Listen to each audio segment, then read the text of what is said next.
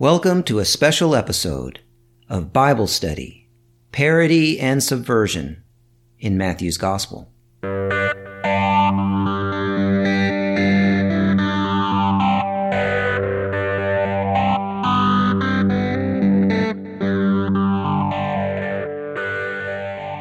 I've often thought of what I'd say if I were invited to participate in one of those debates between a person of faith and an atheist. Perhaps you've heard of those or seen one. They're easy to find now on the internet. When I imagine what I'd say, I never actually get to the debate part, just the opening statement. In the ones I've seen, each person gets an opening statement. And I imagine arguing for something that I think will actually find common ground with my interlocutor. I don't want to say opponent because I don't want to look at that person as an opponent.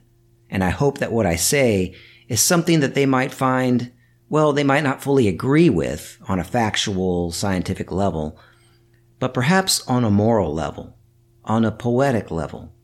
Maybe it's something they can ultimately resonate with. Maybe. Well, here's what I think I might say. First of all, I don't want to argue for belief in God or any particular religious system or story, although I think stories are important and I'll get to that. I want to argue first for spirituality in general, as opposed to a meaningless universe, for which there is plenty of evidence.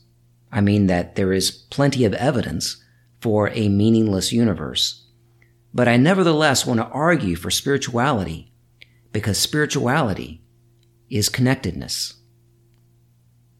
And I want to argue for faith as solidarity. In the modern Western world, faith in its religious sense means, as Mark Twain once put it, believing what you know ain't true. Or actually, he said, believing what you know ain't so. But I like to say, believing what you know ain't true. It's a mental exercise in somehow believing in stuff that we have little to no experience with in our own lives, that defies modern science and ignores the cruelty of the universe and the world we actually live in, and cherry picks from all of that the good things that happen as evidence for God. That's what faith tends to mean for most of us in the Western, modern Western world. A mental striving to believe in things we don't really believe in. That we would never agree to were someone just to present it to us out of the blue and there were no community that holds these things as sacred or true. Or were we not to be craving for some sort of meaning in our lives and for the world that we live in? But that's not, for the most part, what faith meant in the ancient world that the Bible comes out of. Faith in the ancient world was not merely a religious thing. Faith was not a religious word as it is today. Faith was political. It meant keeping faith with, keeping faith with someone or some group. The English translations of the Bible obscure this because they use modern religious language to translate the text. But worship, worship was something you did before a superior, especially a political ruler like a king or an emperor. You can still hear it in the language of English nobility when magistrates are still addressed as your worship. Faith had to do with loyalty to a king and or nation, and that nation's God. Your faith depended on your tribe or nation or political movement. So Jesus in the Gospels is initiating a peasant movement. Faith or solidarity among the peasants, with God as their only king. In other words, no human king. No king but God. Jesus teaches that in this new social order, which he calls the kingdom of heaven or the kingdom of God, as opposed to the kingdom of Caesar or any human kingdom, in this new social order, he teaches that the first will be last and the last will be first. The greatest person will be everyone's servant. Jesus is advocating for the overturning of the social order, an upside down society which is a hyperbolic way of saying a leveling of society. It's a solidarity movement among the peasants, which includes the outcasts. Faith is solidarity. They have faith in God because God is what they call the life force of the universe in their tradition. And in the rhetoric of the gospel, God is on the side of the downtrodden and the outcasts. In fact, God ultimately gets crucified by the empire for being on the side of the poor and the outcasts and joining them in their struggle for a new and just society. And that is what I'm arguing for. That kind of solidarity, that kind of faith. It's not primarily an intellectual faith, a faith that calls us to believe in things we know are not true. It's faith in motion keeping faith with each other, believing against much evidence to the contrary that there is a life force in the universe, no matter what we call it, that is love. And that like love, this life force, God, can be forgotten, ignored, laughed at, even crucified. But it always rises again to give us hope. Jesus in Luke says the kingdom of God is among you.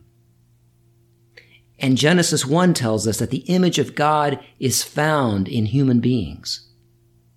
And in Matthew 25, Jesus says that he is encountered in those who are homeless, hungry, naked, or in prison. The God of the gospel is found at the bottom of society and in the most difficult situations because the spirit of that God the Holy Spirit, is that which heals us collectively and binds us together. And as 1 John 4:16 says, God is love. The gospel is telling us that love is found at the bottom of society in the most difficult of circumstances when we decide that we are going to pull together and take care of each other, even the most vulnerable. That is God. That is solidarity and that is faith. And that is what I'm arguing for. I don't care about the God of Christian dogma or God that is found in safe sanctuaries or in safe theology. I've said it before and I'll say it again. The best way to mess up your theology is to read the Bible. The Bible is a crazy, insane book or set of books, and sound Christian theology can't contain it, can't tame it and the Bible cannot contain God. God is found when we begin to love each other, when we begin to love every other, even the most broken, and those that scare us.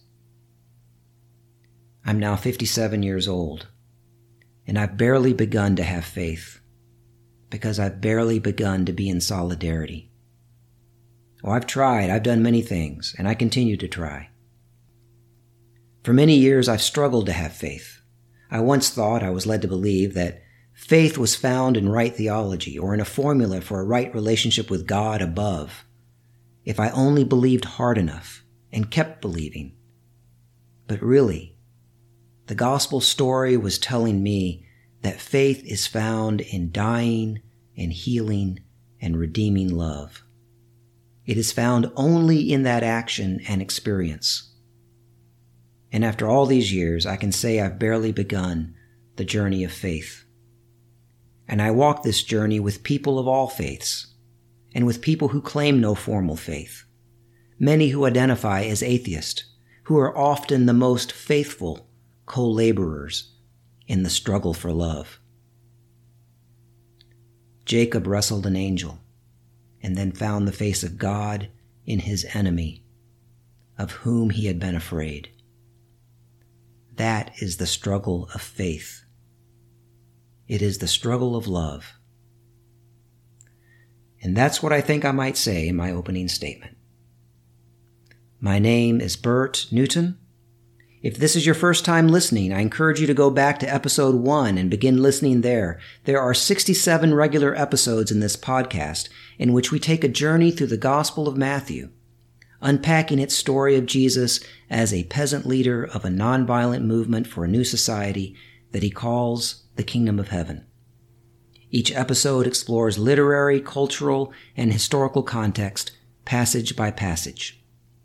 And if you are a long-time listener, thank you so much for your faithfulness. May you continue your journey of faith to love your neighbor, perhaps even your enemy if it is possible, and to be in solidarity with all people, especially the most desperate and marginalized. And may we all wrestle with angels. This has been a special episode of Bible Study, Parody and Subversion in Matthew's Gospel.